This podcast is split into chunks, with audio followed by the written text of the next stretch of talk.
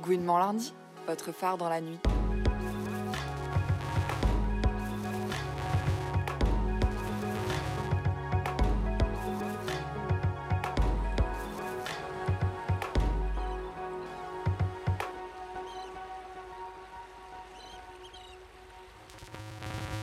Bonsoir à toutes et tous. Vous écoutez Gouinement lundi. Nous sommes en direct sur les ondes de fréquence Paris Pluriel 106.4 FM. Je suis Juliette et j'anime aujourd'hui cette émission avec Nola. Salut Nola. Salut Juliette. Alors je ne sais pas toi Nola, mais moi dès que j'ai eu l'âge, j'ai porté des talons de 8 cm tous les jours de ma vie et j'avais besoin d'une heure le matin pour ma mise en beauté. Il me fallait maquillage parfait et brushing pour me sentir digne de me montrer à la lumière du jour. À 19 ans, l'univers m'a béni d'un premier amour lesbien et m'a sauvé de l'hétérosexualité. J'ai découvert The L Word et me définissais fièrement comme une lesbienne lipstick. En 2016, je commence à militer chez les lesbiennes vénères radicales et féministes et horreur, je suis célibataire. Je me coupe les cheveux pour avoir l'air lesbienne, lasse de ne jamais me faire draguer et je suis malheureuse comme les pierres. Sainte Guinery me sauve une deuxième fois et m'introduit au concept de la fémerie. Je revis. Je m'empare de tout ce que j'adore dans les codes de la féminité pour plaire aux Gwyn et dégoûter les mecs 6-7. C'est donc avec bonheur que j'anime à cette émission pardon, sur les identités femmes à tes côtés, Nola. Avant de présenter les stars que nous avons en plateau comme invité, suspense, peux-tu me parler de ton rapport à la fémerie Alors, je vais essayer de la faire courte, car mon identité lesbienne a beaucoup bougé ces dernières années. Globalement, je me suis toujours identifiée comme femme, sans vraiment savoir ce que cela signifiait. J'ai été sociabilisée comme petite fille très vite et bébé goudou naissant, j'ai avalé toute la culture lesbienne que les internets voulaient bien me procurer dans ma contrée isolée. J'ai, comme toi, Juliette, été bercée vers mes 14 ans par l'univers lipstick de The L Word. Je me suis construite, je crois, sur cette dualité de soit tu es dans la catégorie de celle qu'on dit butch, camionneuse ou plus masculine, soit de celle des féminines invisibles qui vont inévitablement finir par se couper les cheveux, porter du rouge à lèvres et avoir les ongles toujours courts pour signifier oui, j'en suis aussi. En préparant l'émission, je me suis consciemment réinterrogée et je dirais qu'aujourd'hui, je ne suis ni l'une ni l'autre.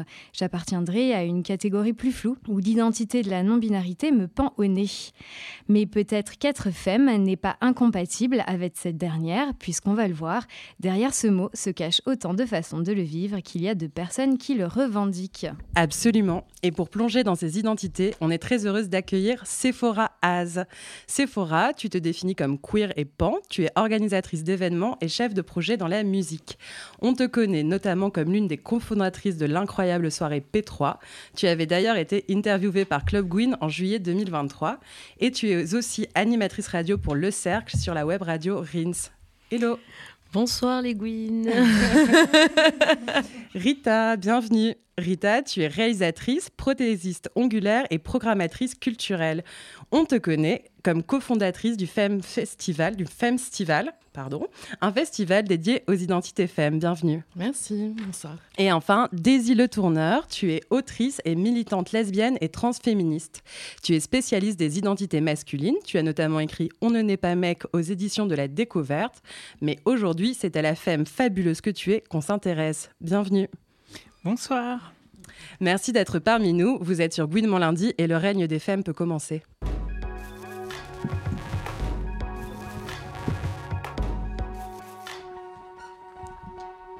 Alors avant de vous donner la parole, on avait envie de faire un petit point historique sur l'origine de la femme. Pour l'écrivaine américaine Joanne Nussel, la femme s'affirme dans les années 50 et est visible au bras de sa butch avec qui elle forme un partenariat érotique. Ensemble, elles menacent l'ordre établi. Nessel écrit les butch et les femmes ont rendu les lesbiennes visibles d'une façon effroyablement claire, à une époque de l'histoire où elles ne bénéficiaient pas de la protection d'un mouvement. Leur apparence exprimait l'indépendance érotique. Elles provoquaient souvent la rage et la censure au sein de leur propre communauté, comme dans la société hétérosexuelle dans Attirance, un autre livre qui fait référence aux identités butch et femme paru en 2001 co-rédigé par Christine Lemoine, on peut lire que la réalité femme passe d'abord par l'expérience, j'ai cité entre guillemets, et plus loin dans l'ouvrage, des amis discutent de la fluidité de leur identité, Parfois plus femme que butch ou plus butch que femme selon les rencontres, les lieux et les moments. Alors ma question pour toutes les trois, quelle est votre propre expérience de l'identité femme? Peut-être qu'on peut commencer par Rita D'accord. Euh, ben, je me souviens la première fois qu'on m'a attribué le mot femme, c'était il y a quelques années, j'étais en train de sortir d'une phase de bisexualité chaotique et j'étais en date avec une personne qui m'a dit, enfin dans une phrase, ah oui, comme toi, t'es femme, blablabla. Bon, c'était vraiment pas du tout le sujet, mais vraiment, j'ai pris ce mot et j'étais en mode, oh mon Dieu, mais c'est vrai, je suis femme, et c'était vraiment un cadeau si doux. Et c'est à ce moment-là, je pense que j'ai pris cette identité et que je me suis rendu compte que comment je me sentais, comment je voulais m'exprimer et comment je construisais euh, mon genre, finalement, ça avait un nom et ça rentrait dans un, un mot lesbien. et euh, du coup, voilà, c'était super. Euh, et au fil des années, du coup, j'ai rencontré d'autres femmes qui se revendiquaient fièrement. Et ça a été aussi très important pour moi. Et ça fait notamment euh, deux ans qu'on a commencé à plus se rassembler dans une bande de copines qui se définissent vraiment comme femmes. Et on a pu euh, échanger autour de ces expériences et commencer à s'organiser aussi. Et c'est vraiment quelque chose qui est très très important pour moi. Et d'ailleurs, je pense que je me définis comme femme avant de me définir comme lesbienne ou comme queer. Voilà. Ça, on va revenir euh, sur ça, c'est hyper intéressant. Et toi, Sephora? Euh, l'identité femme, du coup. Euh, l'identité femme, il euh, faut savoir que moi, j'ai grandi à Toulouse. Donc voilà, ça reste une grande ville, mais une grande ville du sud-ouest. Donc avec une ouverture d'esprit peut-être pas aussi grande qu'à Paris. Donc j'ai évolué de mes 0 à mes 21 ans dans un environnement extrêmement hétéronormé et où en fait bah, la femme n'avait pas la liberté d'être autre chose que femme en, réalité. Et euh, quand je suis arrivée sur Paris, j'ai beaucoup euh, continué à prendre un peu les avantages de cette, euh, cette identité-là. Et quand j'ai fait mon coming out, ça a été compliqué de, se, de se redéfinir. C'est-à-dire qu'il y a ce petit côté où on t'attribue une orientation sexuelle, on t'attribue une, une, expression de genre, mais au final, quand tu fais ton coming out, est-ce que c'est moi ou est-ce que c'est la société qui a voulu que ce soit moi? Et euh, aujourd'hui, je suis fière, euh, je suis fière d'être euh, d'être femme, mais ça s'est fait aussi, comment dire, assumer cette identité, ça s'est fait au fil des expériences, au fil des années, et ça va pas sans sans la prise de conscience en tout cas de, de mon identité et de mon orientation sexuelle. Et toi, Daisy? Euh, ben moi, je dirais que mon identité euh, femme, euh, elle est indissociable, indissociable de mon identité trans, dans le sens où, bah, pour moi, la féminité, pendant la, la, plus grande partie de ma vie, c'était plutôt quelque chose d'interdit, c'était quelque chose qui n'était pas du tout, euh, du tout encouragé. Et, euh, et donc, euh, il y, a, y, a, toujours ce petit truc de ce plaisir, en fait, de, de la transgression, même si maintenant, le début de ma transition est un peu lointain et que j'ai peut-être... je suis plus flemme que femme. j'ai pas toujours... j'ai les ongles les moins longs de, de nos trois invités, là. et... Mais voilà, il y a, y a ce, plaisir, en fait, euh, qui reste super important pour moi à euh, être femme. Et vous l'avez déjà un peu évoqué, mais, euh, mais à quel point cette identité, elle est importante pour vous? Comment elle vous a construite Peut-être Rita, tu l'as, un peu évoqué dans la première réponse. Comment elle m'a construite? Peut-être aussi en tant que cheminement, c'est-à-dire qu'il y a, bah, je me sens femme, c'est-à-dire que je suis à l'aise avec l'idée de m'approprier les codes féminins. Mhm. Ah, je deviens une femme. Et là, qu'est-ce qui est différent en fait aussi? Dans cette appropriation de l'identité femme Il y a quand même un cheminement, j'ai l'impression, et vous êtes plusieurs à l'avoir évoqué. Euh, oui, d'accord. Euh, ben, je pense que, enfin, là aussi, où c'est important pour moi, c'est que je me définis comme IFM où vraiment, et je pense que, enfin, pas pour tout le monde, mais beaucoup des personnes qui revendiquent une, identité femme et la construisent euh, dans un cheminement queer aussi, euh, dans un cheminement de questionnement du genre, et qui en font une arme politique, souvent, pour moi, sont des personnes AFM. Mais, enfin, c'est pas, pas une généralité absolue, mais. Et donc, euh, je pense que, enfin, j'ai toujours été femme, peut-être sans le savoir, et je pense que même quand j'étais plus jeune, que je m'identifiais pas comme queer, j'avais des comportements qui peuvent être qualifiés de subversifs, dissident, je sais pas, enfin je rentrais pas vraiment dans les cases, j'étais différente. enfin je veux dire, j'étais jamais en couple, j'avais une, une, hypersexualité qui était ultra dans la consommation et, euh, et ça je pense que enfin du coup genre ça s'attache aussi à ces questions femmes, les, les notions de salope. Euh, ce genre de choses. Et, mais c'était pas quelque chose qui me faisait spécialement du bien. Il y a des gens pour qui c'est super, mais voilà. Euh, et, du coup, après avoir pu reconstruire ça dans le lesbianisme, je pense que c'est là que ça a pris beaucoup de sens, puisque d'un coup, ça devenait effectivement quelque chose de politique aussi, euh, une revendication de dire que non, cette féminité, c'est pas quelque chose d'imposé, je suis pas sous le joug de quoi que ce soit, c'est quelque chose que je choisis, c'est quelque chose que je construis. Et ça, c'est quelque chose, je pense qu'on a beaucoup de mal, et depuis les années 70, à faire entendre, et chez les féministes, et chez les lesbiennes, euh, que c'est quelque chose de choisir et que c'est quelque chose de construit et que ça peut aussi être un cheminement queer et que c'est aussi une arme politique. Sephora, Daisy, est-ce que c'est un point sur lequel vous souhaitez rebondir? Daisy? Euh, Ouais, tout à fait. En fait, euh, je crois qu'il y a un...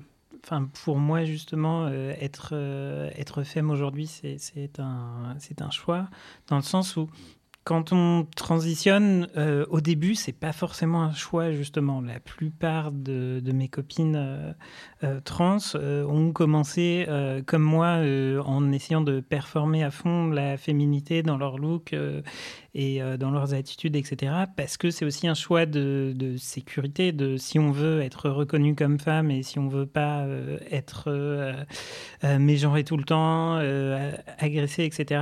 vaut mieux avoir l'air d'une femme féminine. Et, avec les années, bah, en fait, on va avoir de plus en plus de, femmes trans qui vont euh, se sentir libre euh, de s'éloigner un peu de ça, euh, de porter du décathlon, de, de, de, pas se maquiller tous les jours, etc. Et, et effectivement, c'est rester femme après, ça devient un choix, c'est plus juste une question de survie. Sephora, ton cheminement femme? Moi, mon cheminement femme, comme je l'ai un petit peu dit juste avant, c'est c'était euh, très compliqué au début. Euh, quand j'ai un peu pris conscience de, cette petite non-binarité chez moi où euh, j'ai commencé bah, pas juste à sortir pas maquillée, aller au taf pas maquillée. Enfin, moi, de base, j'étais dans la vente, donc c'était au début, c'était impossible. mais quand j'ai commencé bah, juste à me réapproprier mon identité, il m'a fallu un peu ce petit temps où je me suis détachée de la femme pour pouvoir en fait me la réapproprier et euh, la réexprimer comme moi je voulais. C'est-à-dire que bah, par exemple sur la, la plupart euh, des P3, je suis euh, hyper féminine, en robe, toujours super transparent, hyper maquillée, etc. Mais dans ma vie de tous les jours, je vais peut-être moins être, moins être femme et peut-être un peu moins être dans les codes stricts en tout cas de, de l'identité. Mais euh, je pense que tout ça est intrinsèquement lié avec, euh, avec mon parcours en tant que, en tant que personne queer. Alors euh, moi, ce que j'entends dans ce qu'on commence à aborder là, c'est quand même être femme, c'est être libre. Mais euh, des gens très sérieux se sont penchés sur la question des femmes, notamment Aurélie Christian, qui est doctorante en sociologie et qui a écrit, pour notre plus grande joie, une thèse euh, intitulée L'hétérosexisme à la lumière des expériences femmes, pression normative, résistance et réitération.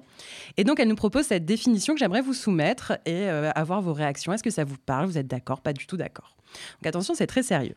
De nos jours, l'autodéfinition femme repose sur trois piliers.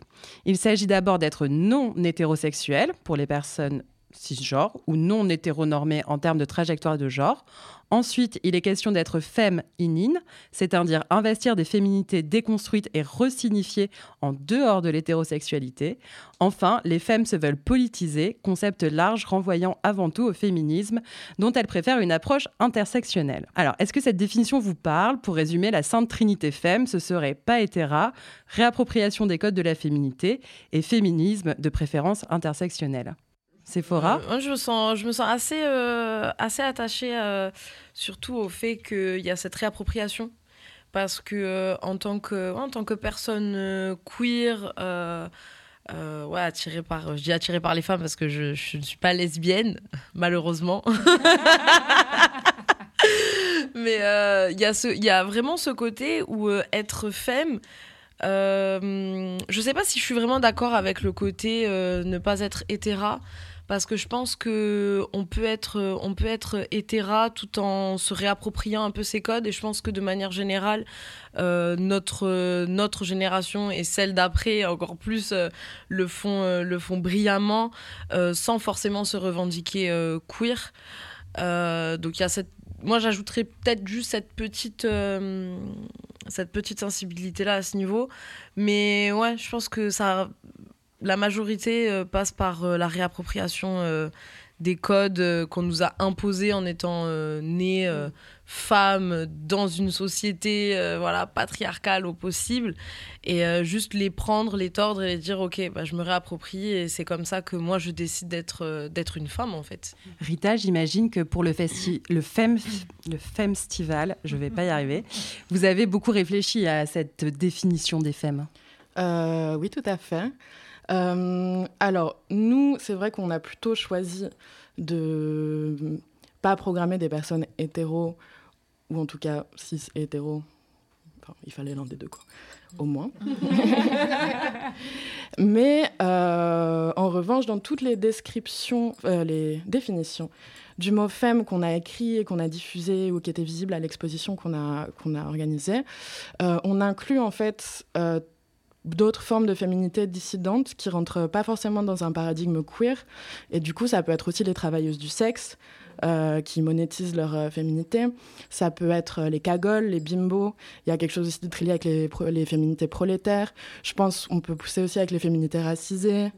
Euh, les, les, femmes afrodescendantes qui, en fait, aussi ont inventé beaucoup de codes qui sont réutilisés par tout le monde aujourd'hui, les femmes nord-africaines, etc. Voilà, donc je pense que c'est important. Enfin, après, c'est pas forcément des personnes qui vont utiliser le mot femme pour se définir, mais je pense que c'est des identités quand même qui sont un peu main dans la main et qui. Et je pense que c'est très intéressant euh, de garder une porosité à ce niveau-là. Ça fait partie d'un spectre, au mm. final. Ouais. Ouais, d'un spectre assez, assez large. je suis assez d'accord. Daisy, cette définition, elle t'inspire quoi? Euh, bah Moi, je suis assez d'accord avec cette définition globalement. Après, euh, toute définition de, de, de, la femme, moi, je pense qu'elle peut elle a le, danger de en fait exclure effectivement du coup on se pose la question de est-ce que les femmes euh, hétéras euh, sont euh, ou cis peuvent être inclus dedans oui ou non et, et, en fait pour moi quand même l'identité femme c'est aussi quelque chose qui est qui est de l'ordre du jeu. Euh, c'est un mot qui revient souvent d'ailleurs euh, quand on lit euh, Joanne Nessel dans, dans Femme. Elle, parle beaucoup du jeu et d'un jeu érotique qui existe entre la femme et la butch, etc. Et et du coup, en fait, il y a, toujours cette espèce de relation entre, alors pas forcément à la bouche, euh, mais euh, entre être femme, c'est une position par rapport à quelqu'un d'autre, et c'est jouer, et c'est flirter, c'est jouer avec les codes. Et, euh, du coup, je pense que ça une définition fermée, elle peut pas, peut pas être juste, parce que en gros, on est là pour s'amuser aussi, quoi.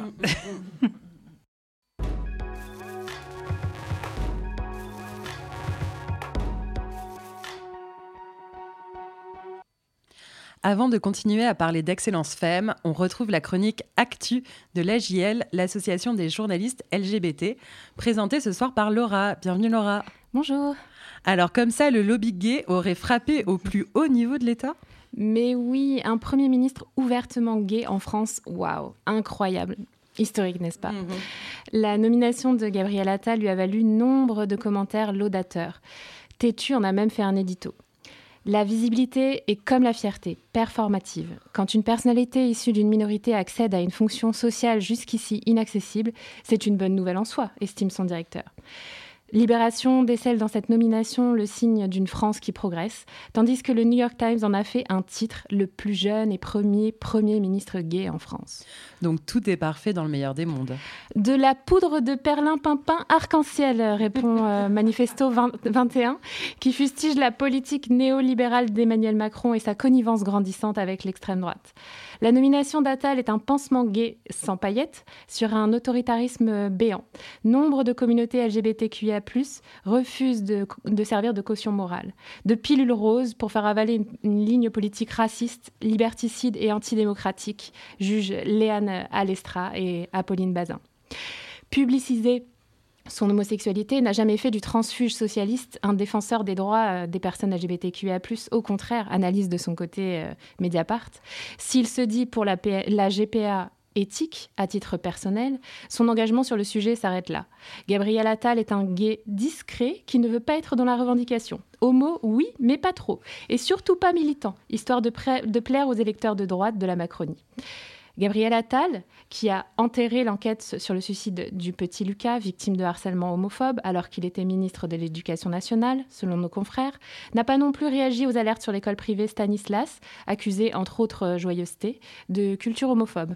Mais alors nos droits ne vont pas progresser au galop? Hmm, Peut-être pas, désolé. Il n'y a qu'à voir la composition du gouvernement Attal. Pas moins de six ministres euh, manif pour tous relèvent têtu dans un autre papier un brin moins élogieux que son édito. Catherine Vautrin, Rachida Dati ont rejoint Gérald Darmanin, Christophe euh, Béchu, Aurore Berger et Sébastien Lecornu. Même si depuis 2012, voyant le vent tourner, beaucoup ont fait leur mea culpa. La nouvelle ministre de la Santé, Catherine Vautrin, qui a marché avec ce mouvement ultra-réactionnaire contre le mariage pour tous, inquiète notamment les associations. L'entrée de la ministre et plus largement ce casting anti-égalité font l'effet d'une douche froide, pointe euh, le coprésident de SOS Homophobie dans l'IB. L'interdiction effective des mutilations des personnes intersexes ou l'accès des personnes trans à la PMA, revendiquée de longue date par les associations, finiront-elles dans le tiroir? Hmm on se demande. Aurore Berger, la nouvelle ministre de l'égalité homme-femme, euh, s'est quant à elle affichée dans le passé avec des militantes anti-trans et a voté contre l'accès des hommes trans à l'avortement, rappelle l'Obs. La nouvelle ministre de la Culture, Rachida Dati, s'est-elle opposée à la PMA pour les couples de femmes et s'est abstenue lors d'un vote au Parlement européen contre les thérapies de conversion, assimilées à des actes de torture par euh, l'ONU. On n'est pas bien là oh, Écoute, on est super bien, vraiment un casting de rêve. Merci beaucoup Laura pour cette chronique.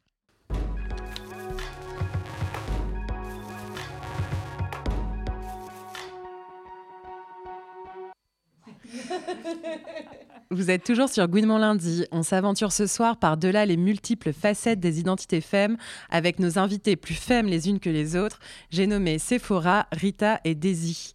Pour la deuxième partie, on aimerait discuter davantage de comment vous vivez cette fémitude au quotidien et comment elle est reçue. Joanne Nessel, toujours notre idole, écrit dans les années 80. Une femme est souvent prisée comme une femme hétéro qui ne serait pas féministe. C'est une interprétation terriblement fausse d'une auto-représentation et d'un langage de désir libéré qui sont ainsi métamorphosés en silence de la collaboration. L'échange érotique entre deux femmes est totalement nié. Cette fois-ci, non pas par des hommes, mais par d'autres femmes, souvent au nom du lesbianisme féministe. Ce qui nous amène à vous poser la question suivante. Quelle place a selon vous, quel accueil fait-on aux femmes dans les milieux lesbiens? Bon, on peut aussi dire les milieux queer, euh, voire les milieux féministes, mais je pense qu'on peut plus euh, s'attacher aux milieux lesbiens et queer. Est-ce que vous avez vécu de la femmephobie ou euh, voilà Laura, je te vois opiner du chef et comme tu souhaitais participer aussi à l'émission, je t'en prie. Non, à titre personnel, c'est vrai que j'ai souvent euh, eu l'impression que du fait de mon expression de, genre que je, que je peux parfois qualifier de high femme, euh, j'ai je me suis sentie un peu marginalisée dans le milieu queer. Euh, j'ai parfois reçu des choses comme Oh, c'est cool que tu viennes nous soutenir en, en manif ou, en soirée. Et, et ça, a participé parfois à, je pense, à une forme de mal-être chez moi où j'ai gommé cette expression de genre par moment euh, alors que c'est ce qui est euh, naturel chez moi, euh, parce que j'avais besoin de, rentrer dans le moule et que je recevais aussi parfois une, forme de, violence verbale. Et, il m'a fallu du temps pour, pour l'assumer et beaucoup de lecture pour, pour comprendre que j'avais, j'avais le droit de prendre, de prendre cette, cette place.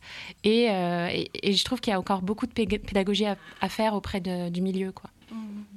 Sephora, quand on t'a invité pour l'émission, c'est une des premières réactions que tu as eues quand je t'ai dit le thème. Tu m'as dit Ah oui, c'est bien, il faut parler de la femmephobie dans le milieu. La première expression de femmephobie que j'ai euh, que j'ai reçue, c'est euh, Ah bon Mais euh, t'es queer? En plus, moi, pour le coup, il y a des moments où il y a des moments où j'abuse beaucoup euh, dans, euh, dans la féminité. Donc, euh, alors là, ça, ça, ça, a le don de perdre, de perdre tout le monde.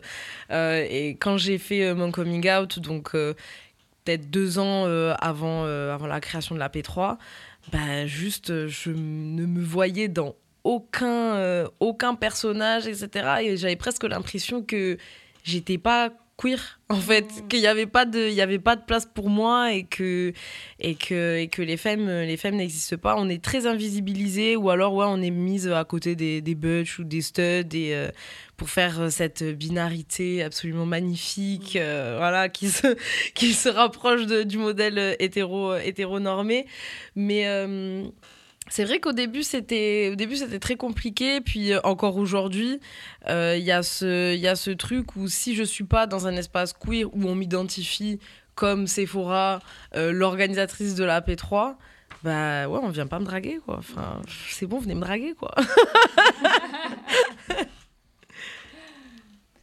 Peut-être Rita tu as envie de rebondir? Ben, je suis assez d'accord avec Sephora. Pour moi, la plus grande manifestation de femmephobie, c'est que personne veut me pécho. c'est très grave.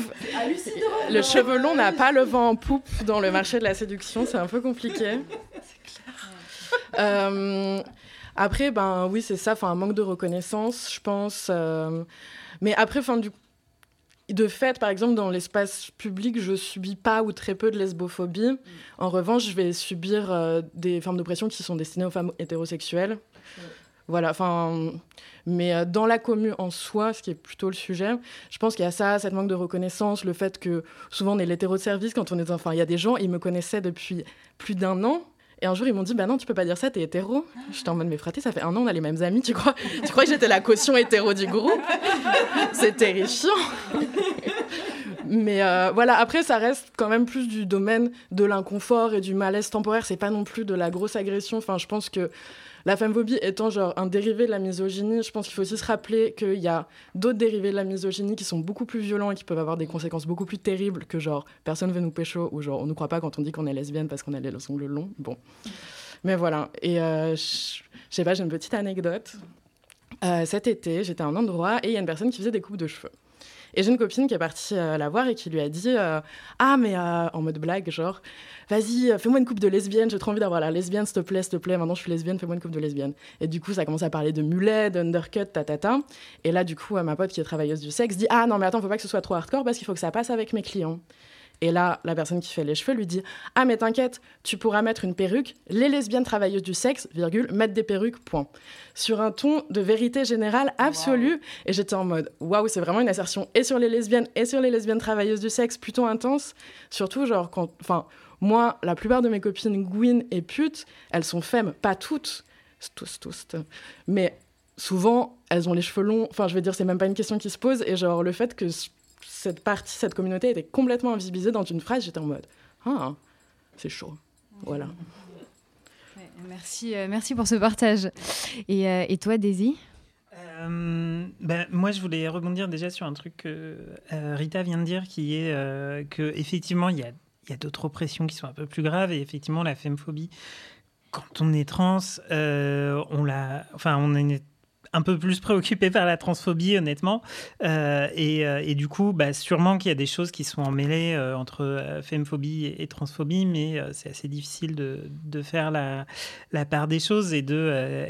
on se préoccupe déjà beaucoup en arrivant en milieu queer d'être accepté en tant que femme trans et en milieu queer évidemment encore plus en dehors, euh, que du coup, euh, la, discrimination, la femmephobie, euh, c'est loin dans les soucis.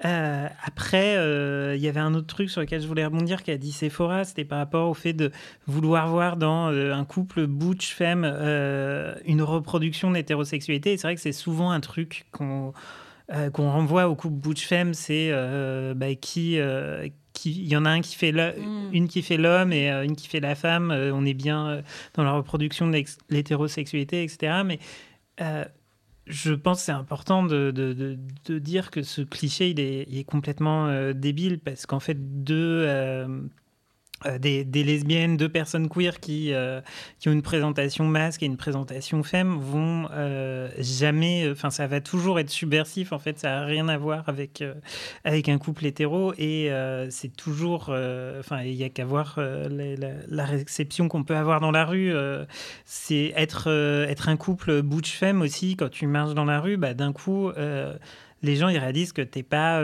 t'es pas deux copines, mmh. t'es deux, t'es un couple quoi. Et euh, là, c'est, euh, ça a aussi une charge euh, du coup super subversive, je pense.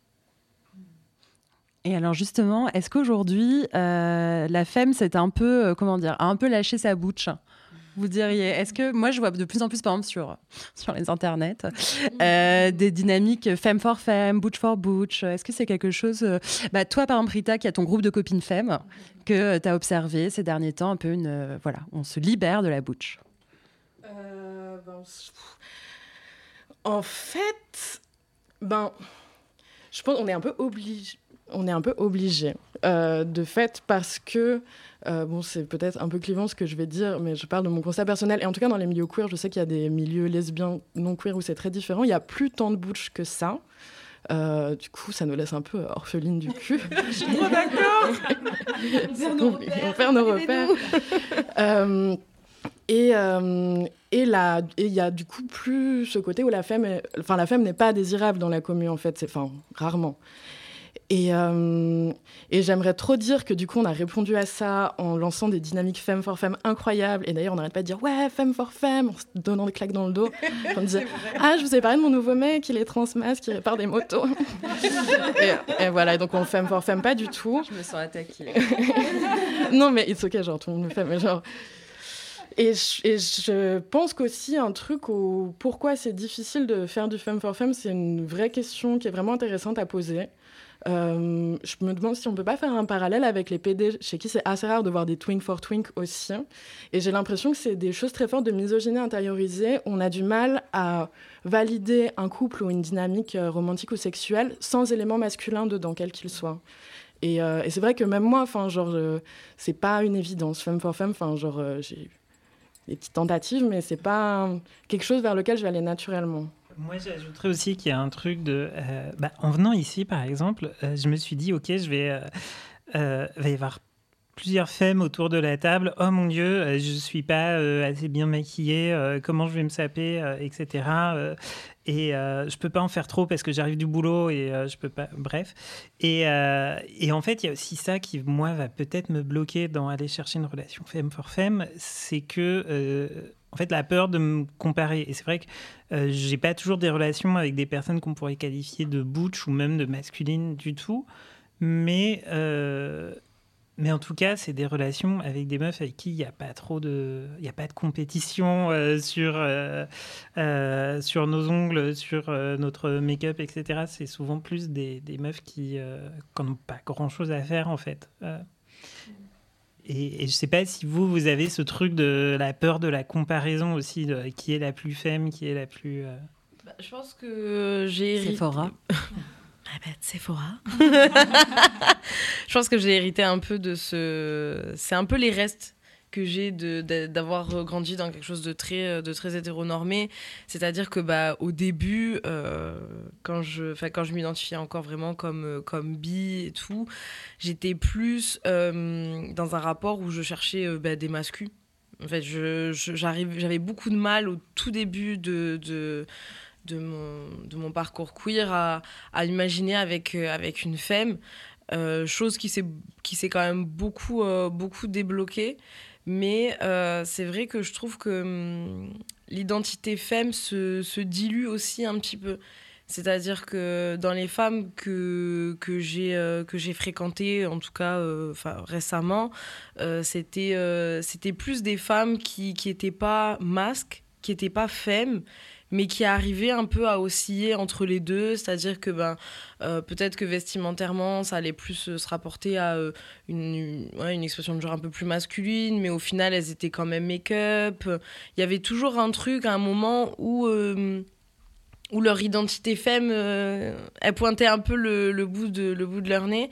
Et euh, même dans mon, dans mon entourage, j'ai beaucoup plus maintenant de, de, copines qui sont avec, euh, avec des meufs femmes ou juste qui naviguent un peu entre les deux qu'avec des, des meufs vraiment, vraiment, vraiment masculines.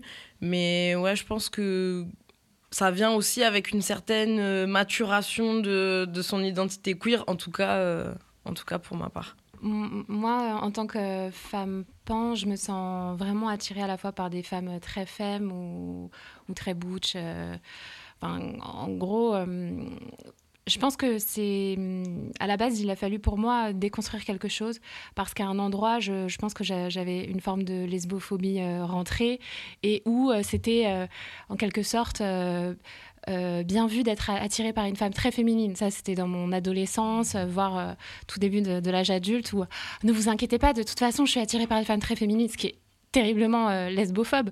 Et euh, dès lors que je suis passée au-dessus de ça, je me suis rendu compte qu'en vérité, euh, toutes les expressions de, de genre m'attiraient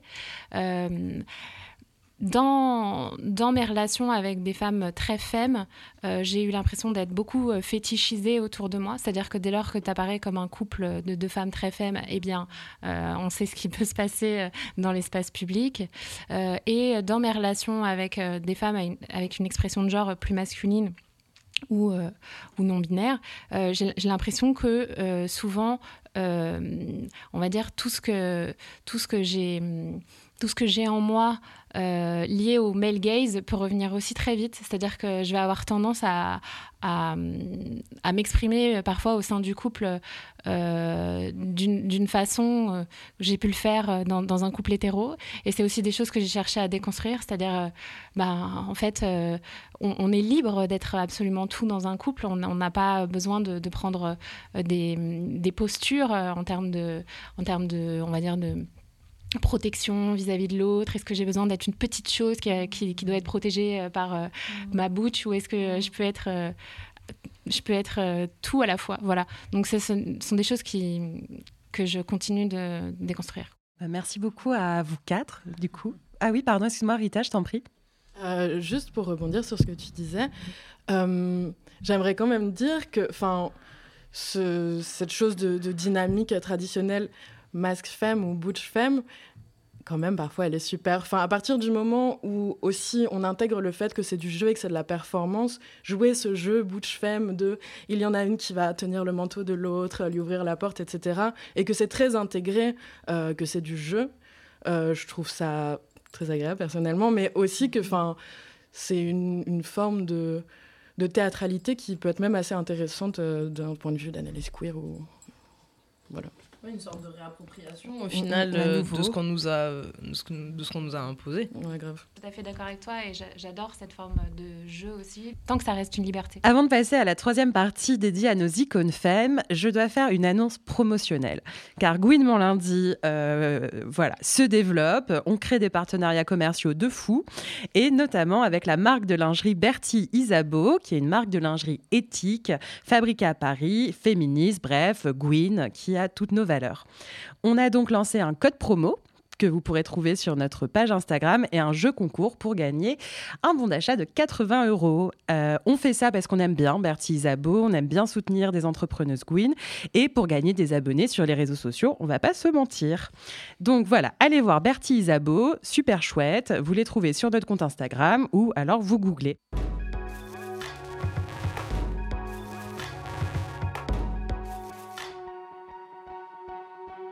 Vous êtes toujours sur Gouinement lundi et après avoir essayé de dégager ce qui se passe derrière les identités femmes grâce à nos super invités Rita, Daisy et Sephora, il est temps pour nous de parler plus sérieusement. Quelles sont vos icônes femmes et pourquoi? Rita, est-ce que tu veux commencer?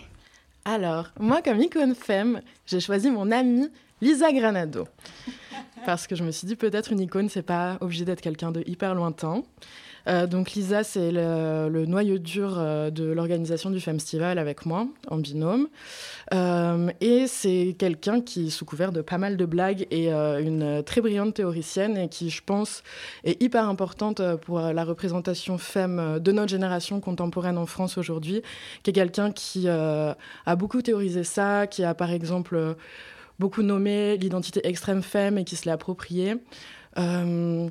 Voilà, et je pense qu'aussi, le fait qu'il y a le documentaire de Camille Dusselier qui est fait sur elle et qu'il y ait ce genre de diffusion autour de sa personne, j'ai l'impression que pour beaucoup de jeunes femmes ou de personnes qui se cherchent, elle a été une figure assez importante euh, de voilà, bah, d'exemple, de projection. Voilà. Merci beaucoup. Et toi, Daisy?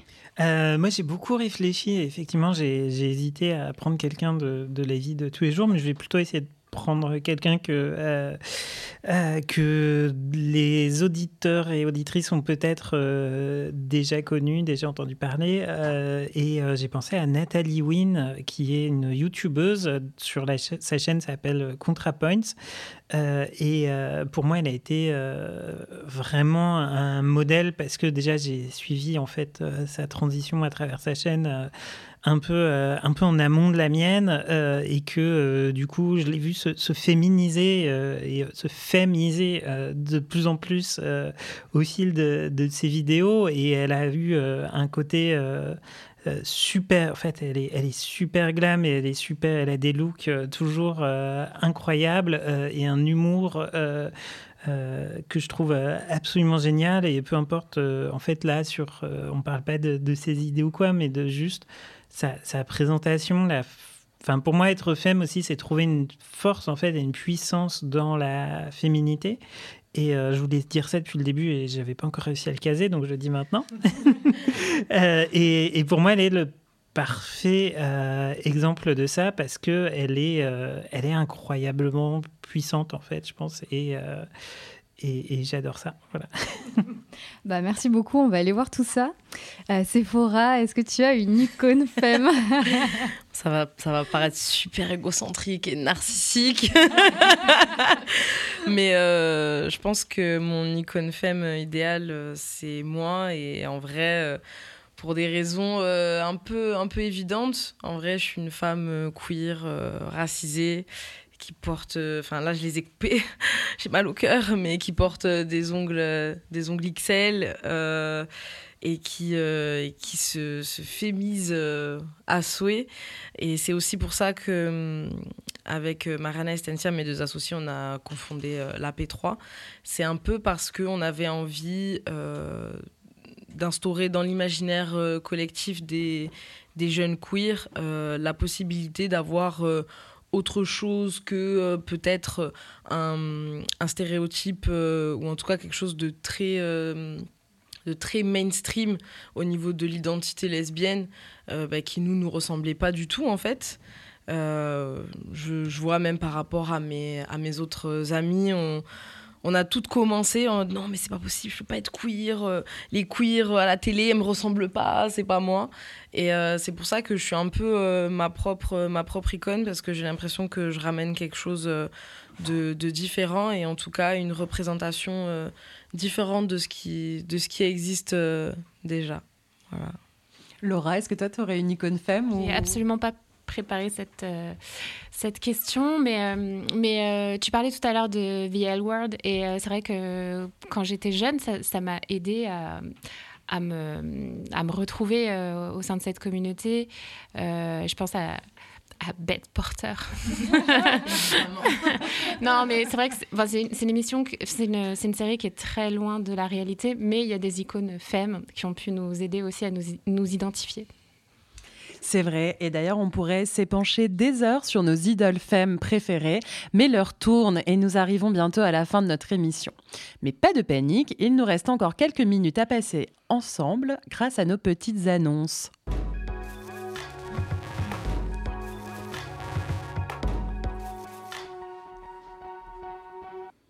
Dring dring, il est l'heure d'écouter les petites annonces de Gouinement lundi sur les ondes de FPP 106.3 FM. Allô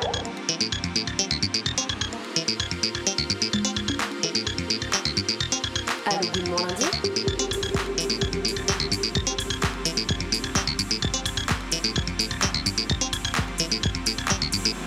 Les petites annonces de Gouinement Lundi, tous les quatrièmes lundis du mois, sur Gouinement Lundi. Salut toi on est deux potes dont le QG est le bonjour madame. Donc si tu sais pas quoi faire le 29, oui oui, lundi prochain, passe nous dire bonjour. Pour nous trouver, cherche une meuf avec une doudoune jaune et l'autre avec un bébé mulet. Vous avez un nouveau message. Tu cherches des bouches musclées pour ton déménagement? Tu veux déclarer ta flamme à ton crush du moment? Envoie-nous un voice au 07 49 20 18 49. On diffusera ton annonce dans la prochaine émission Gouinement lundi. Gouinement lundi, c'est déjà fini. Merci beaucoup à nos invités de marque d'avoir partagé vos expériences personnelles en tant que femme. Merci Daisy. Merci. Euh, merci à toi Rita. Merci. Et merci Sephora. Merci Gouinement lundi. Et puis bah merci beaucoup à Laura qui a été euh, notre chronique de la JL, mais aussi notre invitée. Merci beaucoup. Et merci à Juliette qui a animé et préparé cette émission avec moi. Merci à toi, Nola. Des merci également à toute l'équipe de Gouinement Lundi, Serena, Gaëlle, nos deux Sophie, Joséphine, Eline, Camille, Aura, Inès, Anna, Émilie et Isabelle. On espère que l'émission vous a plu. Vous pourrez la retrouver sur notre site gouinementlundi.fr et sur toutes les plateformes de podcast. Vous pourrez également accéder à toutes les références qu'on a citées et utilisées pour préparer cette émission sur notre site si vous voulez en savoir davantage. On se retrouve en février pour une daï-causerie et pour notre nouveau podcast avec la langue réalisé par Camille. On s'en écoute un extrait?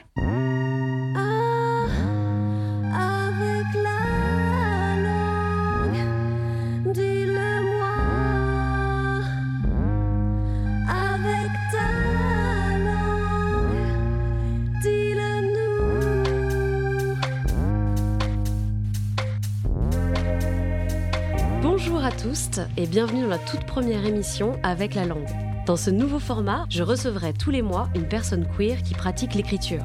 Pour cette première, nous recevons le typographe et designer graphique Camille Circude qui vient de sortir la typographie post-binaire avec ce sous-titre Au-delà de l'écriture inclusive. Bonjour Camille. Bonjour Camille. J'aurais bien lu un petit extrait d'un texte euh, de Karine Schlagater, qui est curatrice et puis qui aime bien écrire sur euh, les travaux de Bye Bye, euh, et qui a écrit un petit poème assez joli qui aussi renvoie la ligature à ce qu'on peut faire avec la langue. et donc ça me faisait penser à ton générique. donc je, je la cite. Vas-y permettant de remplacer le point médian et autres signes de ponctuation employés afin de marquer les flexions de genre par des lignes nouant les lettres ensemble, les ligatures tracent à mes yeux de lyriques tentatives de débinariser le langage. Leurs tracés enlacés produisent une esthétique de l'amour et de la sexualité, nouant ensemble les mots et les genres dans leur infinie réalité.